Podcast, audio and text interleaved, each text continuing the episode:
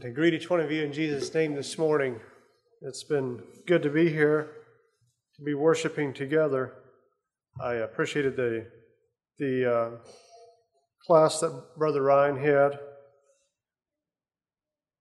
trying to get my appreciate the class that Brother Ryan had. Um, it's interesting seeing how God just led Paul step by step through his life and reaching out, reaching other peoples. This morning, the message title is Unreasonable Grace. Uh, and it, I'll have to say right up front that I, there's no way I can do any sort of any sort of, a, of, of true presentation of God's unreasonable grace, except that I can give maybe a glimpse into it through Scripture, and you can look at it in your own life and see how God has re- worked in reasonable grace in your life. I've seen it in mine as I've looked at this. I'd like to look at uh, Ephesians 2 for a opening scripture. Ephesians 2, reading verse 1 through 10. Let's stand to read this passage of scripture.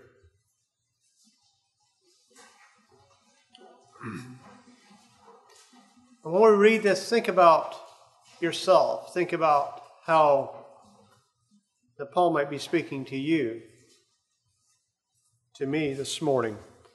And you, who, and you hath he quickened, who are dead in trespasses and sins, wherein in time past you walked according to the course of this world, according to the prince of the power of the air, the spirit that now worketh in the children of disobedience among whom also we all had our conversation in times past in the lust of our flesh, fulfilling the desires of the flesh and of the mind, and were by nature the children of wrath, even as others. But God, who is rich in mercy for his great love wherewith he loved us, even when we were dead in sins, hath quickened us together with Christ. By grace ye are saved and hath raised us up together, made us sit together in heavenly places in Christ Jesus, that in the ages to come he might show the exceeding riches of his grace and his kindness toward us through Christ Jesus.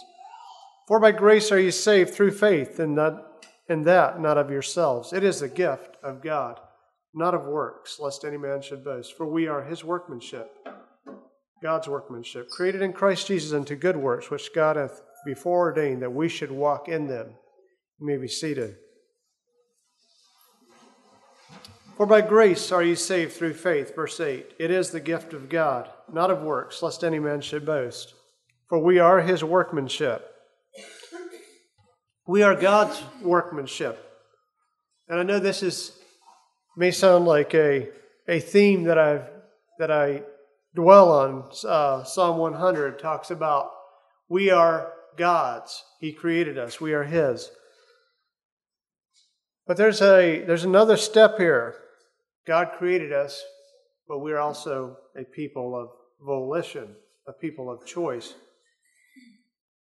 Even though God created every man on planet Earth, every man, woman, and child, every man, woman, and child has a choice, has a volition. God has a divine purpose, but man has a choice as to whether he's going to fit in that divine purpose. We know of at least one couple. The Bible tells us of at least one couple that decided not to necessarily fit in that divine choice, not to be completely obedient. And that couple's name was Adam and Eve. And since then, many, many, well, all have sinned. And there was death as a result of man's rebellious will. But Ephesians says, And you who were made alive, and you he made alive, who were dead in trespasses and sins. Even though we were dead, God has made us alive. In our natural state, and due to our sin issue that we were born with, we inherited, it came to us honestly, as some people would say, you know, a chip off the old block. Um, In a spiritual sense, we were born dead.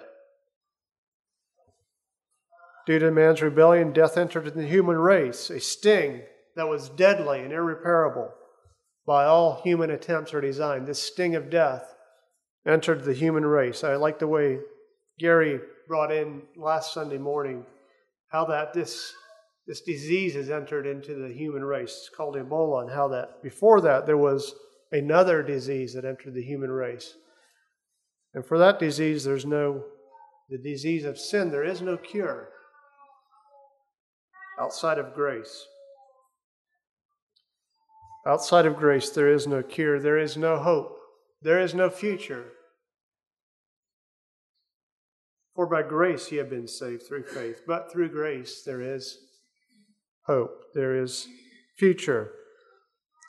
For by grace ye have been saved through faith, and that not of yourself, it is a gift, a gift, a free gift of God. God extends his hand of healing to us, unmerited by us, freely given by God, and with great cost to God, the great giver.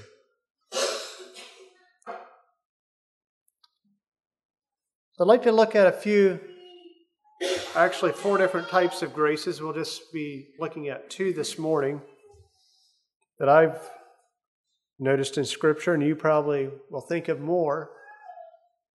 But the two that I would like to look at this morning are the, uh, the grace of salvation and the grace of forgiveness.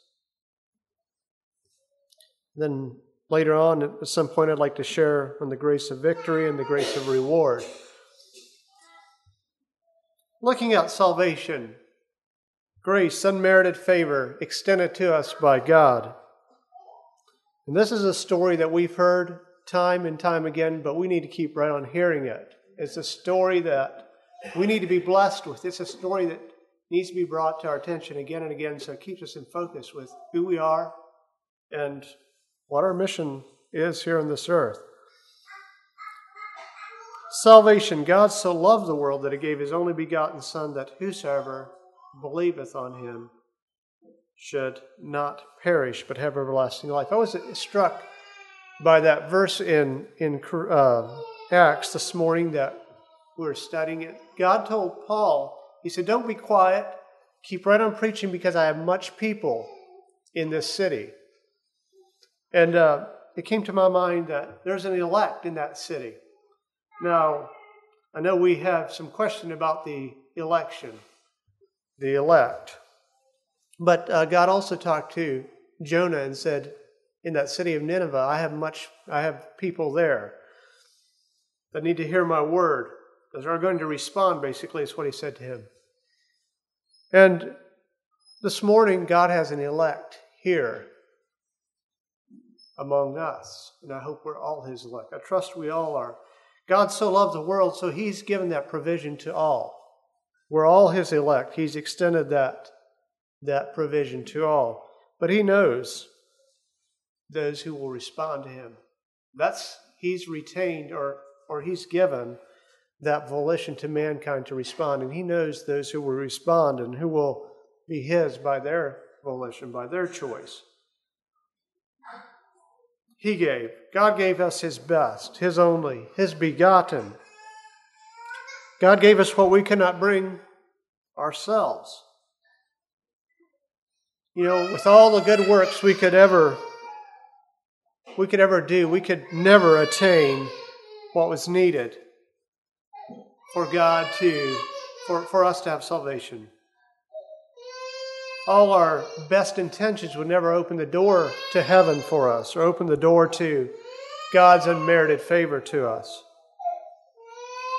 This came with his unmerited, or his unmerited favor came to us with the advent of his Son, with the giving of his Son.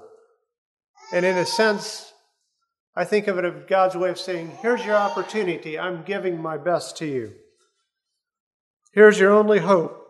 Here's your way out of the pit of hell. Here's your hope of heaven. Here is ultimately the best I have to offer you to escape the, the, the worst that the devil intends for you. Here's the best I have to offer to you. The advent of my Son is the best I have to offer to you to escape the worst that the devil intends for you. You know, without Christ, we were all perishable goods. Now, you know what perishable goods are? Uh, all goods are probably perishable. You have fruits, you have vegetables that are very perishable. They have a short shelf life. Those need to be sold quickly. A, supermarket doesn't want to keep a perishable good like that on the shelf. Uh, they, they want to see that move, or else they lose their profits. Well, we were all perishable goods without Christ. Some of us have maybe longer shelf lives than others, but our shelf life is only however long we were on this earth. Other, and, and even then, um, our lives had no hope of being constructive, of, of bringing uh, goodness. So we were perishable goods with a very short shelf life.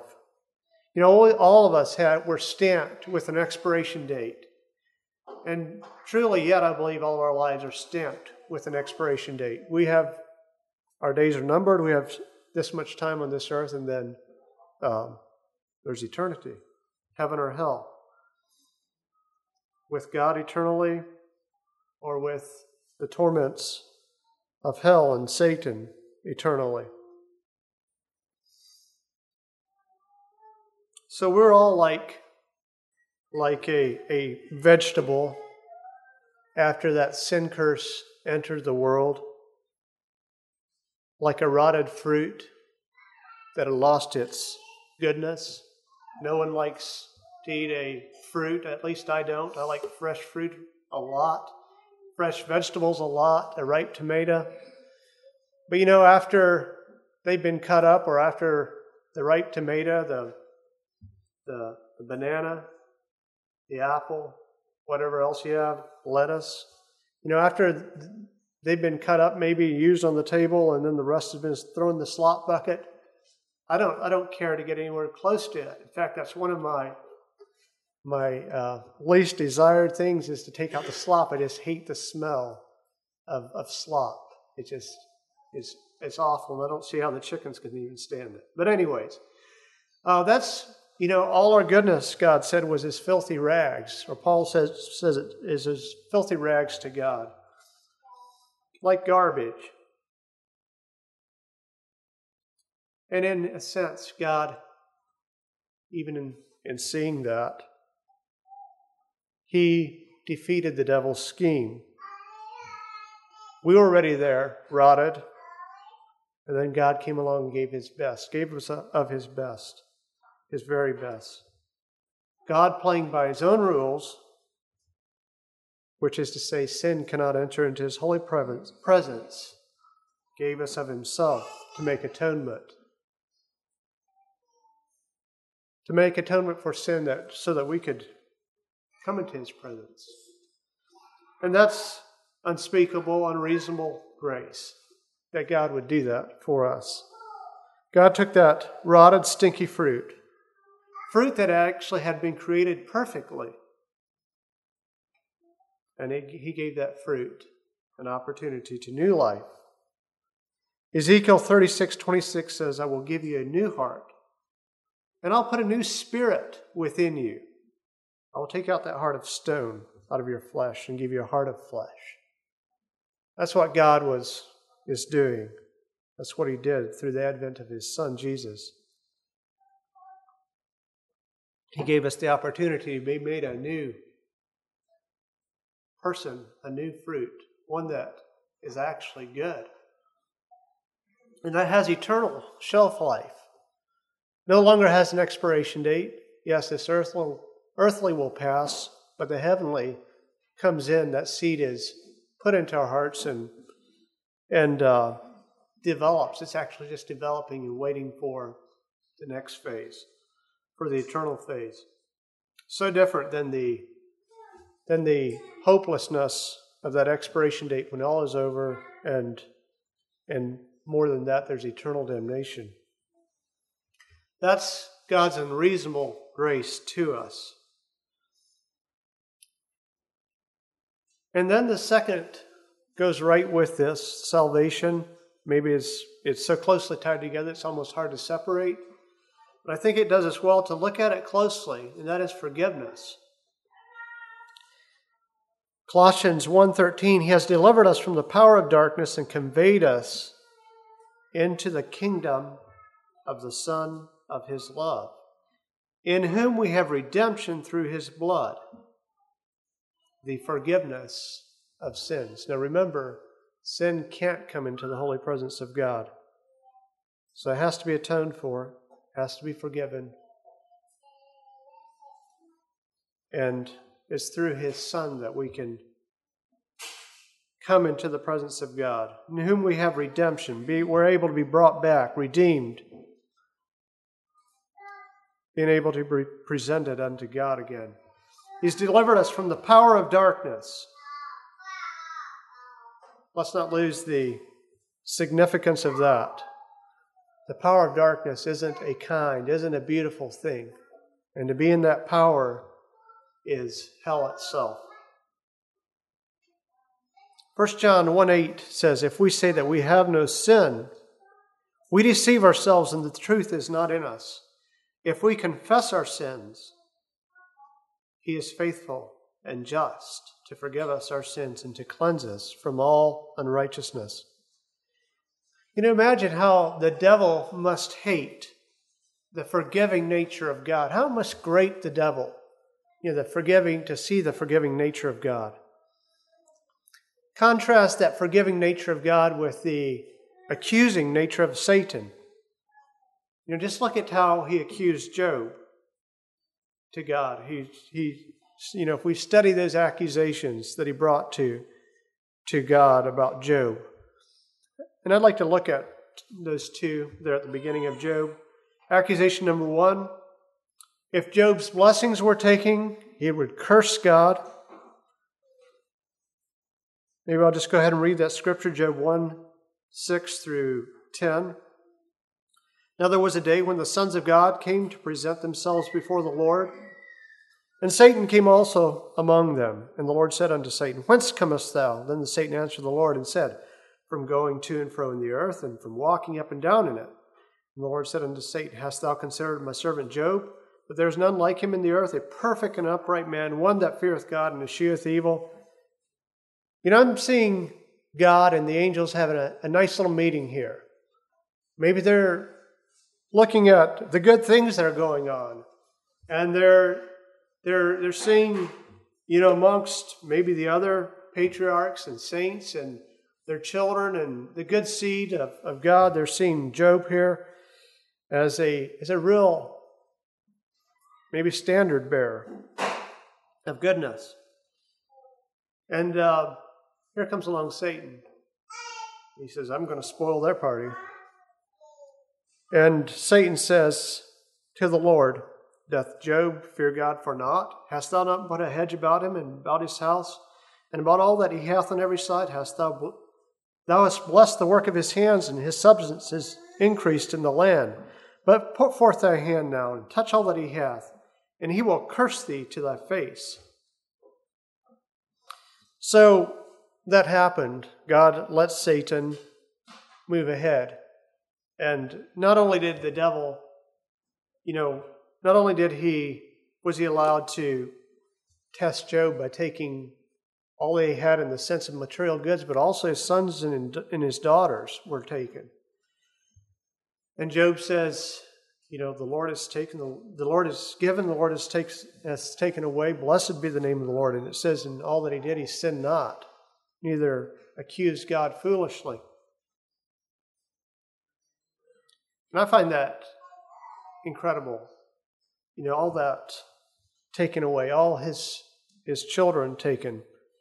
Uh, I could see the, the goods being taken, but the children, you know, all over an accusation of the devils. And then accusation number two if, if Job's health were taken, he would turn away from God. And uh, skin for skin, says Satan. Yea, all that a man hath he will give for his life, but for, put forth thine hand now and touch his bone and his flesh, and he will curse thee to thy face.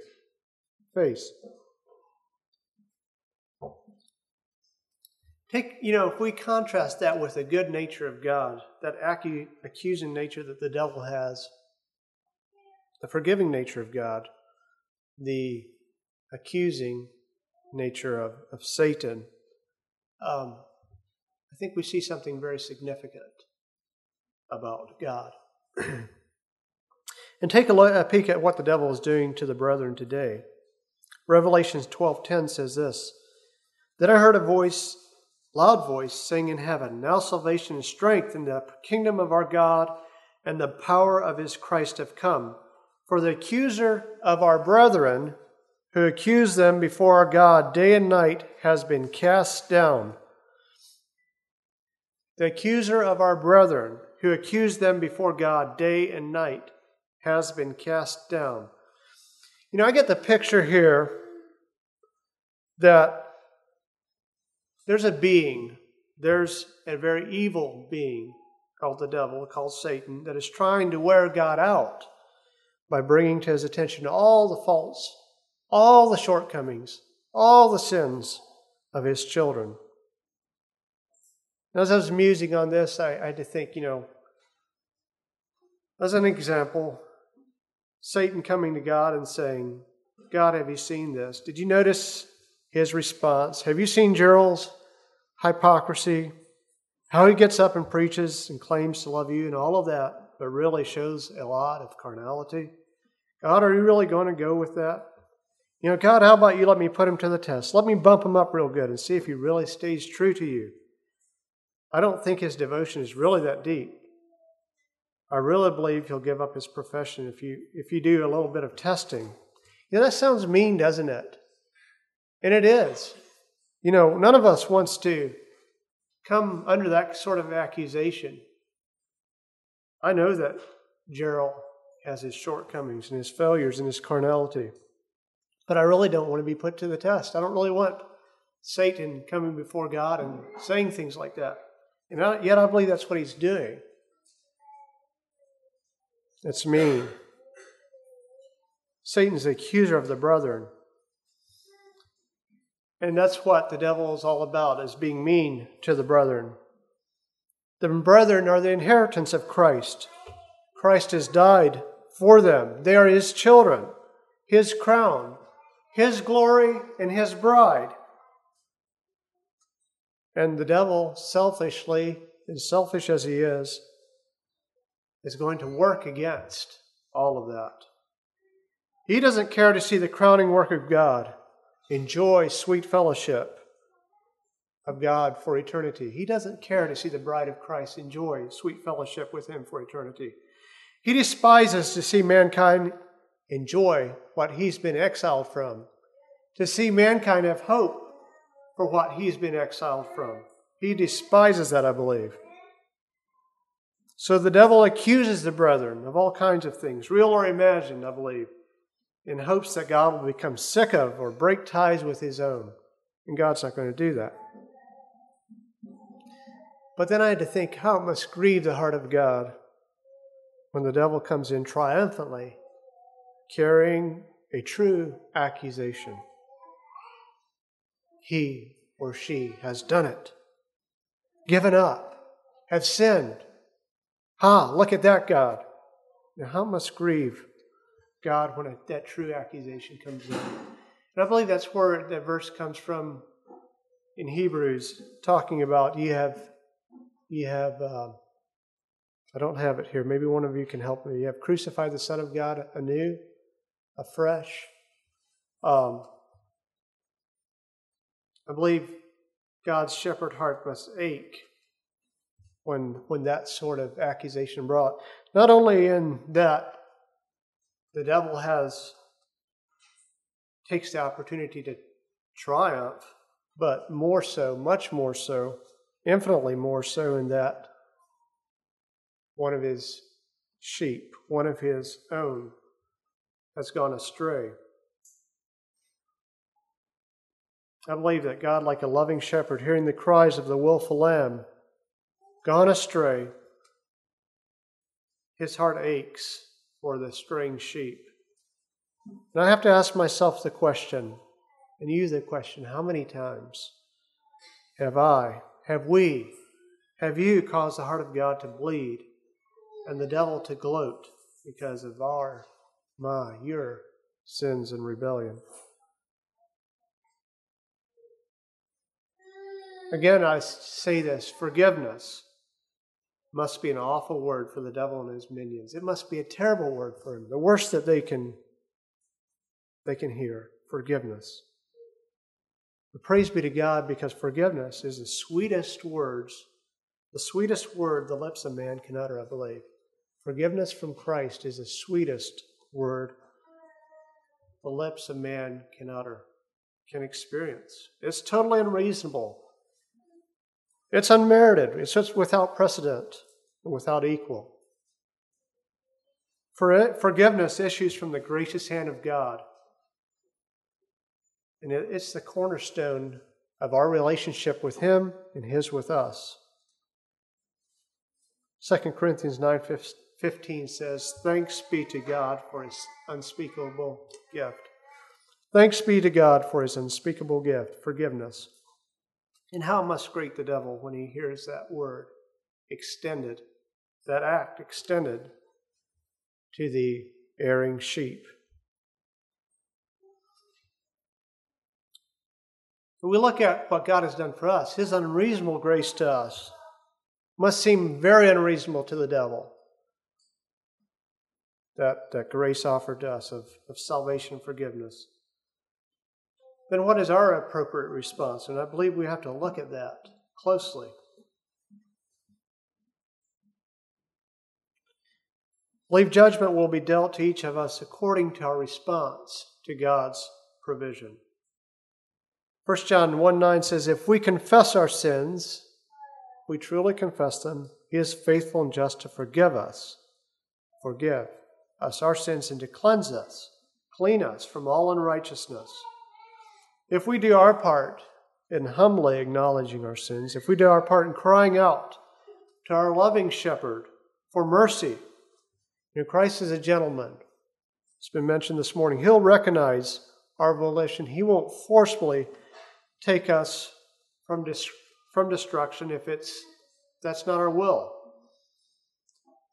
You know, much as much as it would go against his shepherd heart, to not reach down and, and pull one of his sheep from error, from destruction, if that sheep turns against God, if that sheep refuses, if that sheep refuses help, refuses the, the um, rescue hand of the shepherd, God won't force himself, won't force his will. But when it's our will to seek his rescue, God, Christ forgives, in spite of the accusation the devil is throwing our way. You know, it's under the blood of Christ. I've forgiven him. And I, like I said again, I, I believe that must grate the devil to see that unreasonable goodness, gracious provision of forgiveness acted out by Christ on his children's behalf. You know, how he must hate that Christ can and will give of himself again and again and again to keep, to bring and keep his children in a good relationship with God. Can't you hear the conversation? The sneering, I'm God, look at that. He or she has acted about as bad as you can get. And God, with infinite love, yes, he or she has. I love him. I died for him. He's confessed his guilt and I've forgiven him.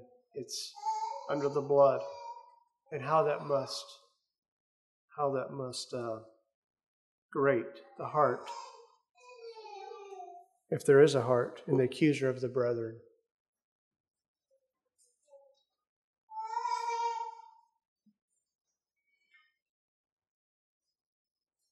It's an unspeakable, unreasonable gift this graciousness or this grace from Christ.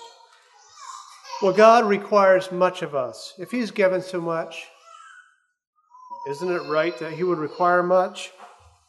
Luke 12 48 says this For unto whomsoever much is given, of him much shall be required. And to whom men have committed much, of him they will ask the more. To whom is given much, of him much shall be required.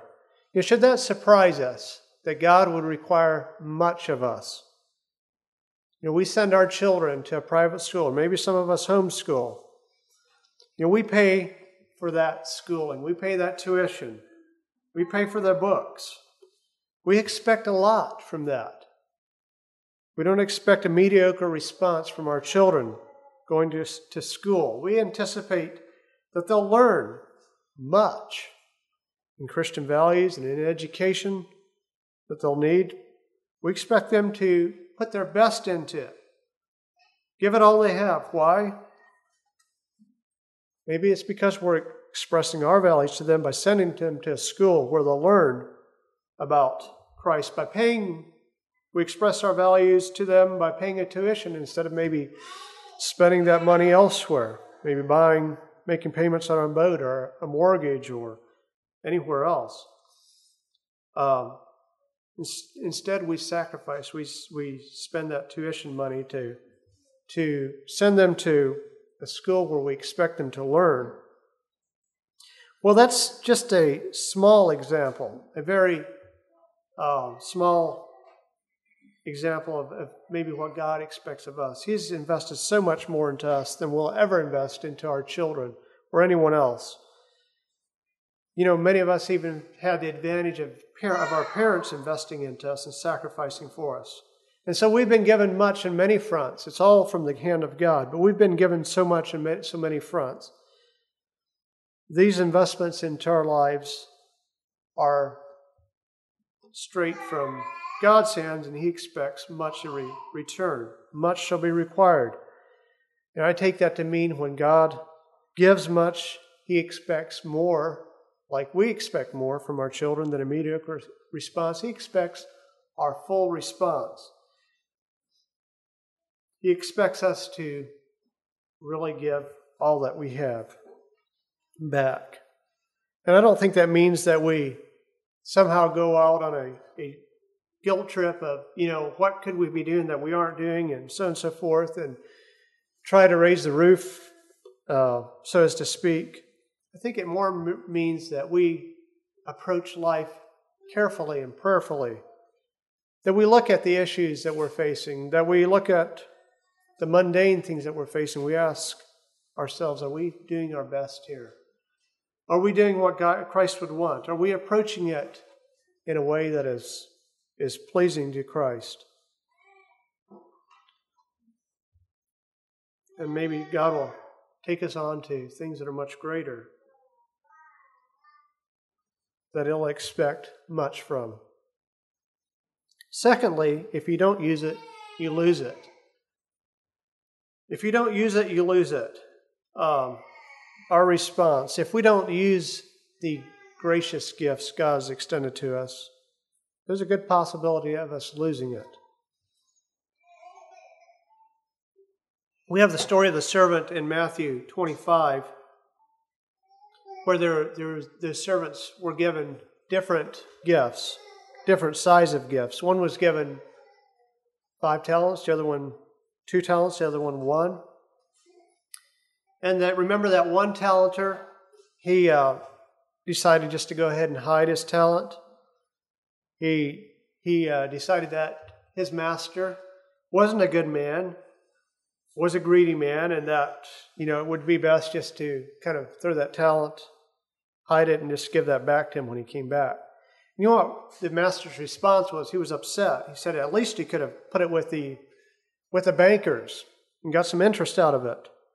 And then he said this, For unto everyone that hath shall be given, and he shall have abundance, but from him that hath not shall be taken away, even that which he hath. And I believe this applies to many areas of our life. One, one example comes to my mind was is language, Pennsylvania Dutch, for example. Know, I grew up knowing Pennsylvania Dutch well at the age of six or seven. I could talk it better than I could talk English. And uh, today, um, I'm afraid I've lost it. I can still talk Pennsylvania Dutch with my folks, but uh, it's annoyingly sparse, annoyingly um, full of gaps. And you know, that was, that's because I didn't use it. I went on, it was somewhat of a conscious choice on my part. There, were, there was other language that I thought was more important. And, and I'm not really sorry for that today. I would, I'd be great, you know, if I'd still know that and be passing on to my children. But, you know, if history, as history goes, a hundred years from now, someone may look back and say it was my generation that lost uh, the tradition of Pennsylvania Dutch in, in that long tradition of Dutch speaking people here in the U.S., German speaking people in the U.S. It was my generation. Um, you know, be that as it may, I don't, that's not a huge, I don't think that has any real spiritual significance. But I, t- I say that because, you know, if we don't use something, we lose it. If we don't value it, we lose it. Well, if we lose the gifts, if we take lightly the gifts of salvation, the grace that God's given us of salvation, the gift of forgiveness that God has given us, now that is a serious thing. If we lose the importance of it, the truth be told, we really don't own salvation. We really don't own forgiveness. It's not ours to keep unless we exercise it. One, th- one thing that uh, I was impressed with is land ownership. I hadn't really thought about it until more recently. Um, how that land ownership, in a sense, is only ours as long as we exercise certain, certain uh, one especially um, important procedure, and that is is paying our taxes. Okay, so we can we can have a farm. It could have been in the family for 180 years, passed down from generation. The Scott's farm passed down from generation to generation. I just pulled that name out of my head, but anyways, and today, Junior Scott, you know, could have the farm yet. And uh, his past, he inherited it. And it could be called the Scott Farm, could be paid for. But if he fails to send in his check for taxes, you know, for a certain amount of time, well, Uncle Sam is going to send out a man with a badge, and he's going to be summoned to court and if he fails to pay, eventually the land will be sold to someone else. He'll pay the taxes, pay that tax bill off. Well, you get what I'm saying. You know, it's it's the ownership is is somewhat limited at best. Um, and I, I think it's a little bit the same way with this provision of of salvation, provision of of uh, forgiveness that God has given to us if we don't exercise, if we don't use it, if we don't um, recognize the giver, there's a possibility of us not keeping it. And God has high expectations for the grace He's given us. Romans 6 says, What shall we say then? Shall we continue in sin that grace may abound? God forbid. How shall we that are dead to sin live any longer therein? So God is saying, you know, if I've given you this grace of salvation, I expect you to exercise it. I expect your life to show something different. I expect you to live in the beauty of holiness that I give you grace to live in. And then regarding forgiveness, that's another place we get to exercise the gift of grace that God has given us. If we if you forgive men their trespasses, your heavenly Father will also forgive you. But if you forgive not men their trespasses, neither will your Father forgive your trespasses. So it goes on. God gives them to us, but He expects them to us to exercise those graces and, and share them on. And that's how that's how we grow. That's how we keep them. That's how they stay healthy in our lives.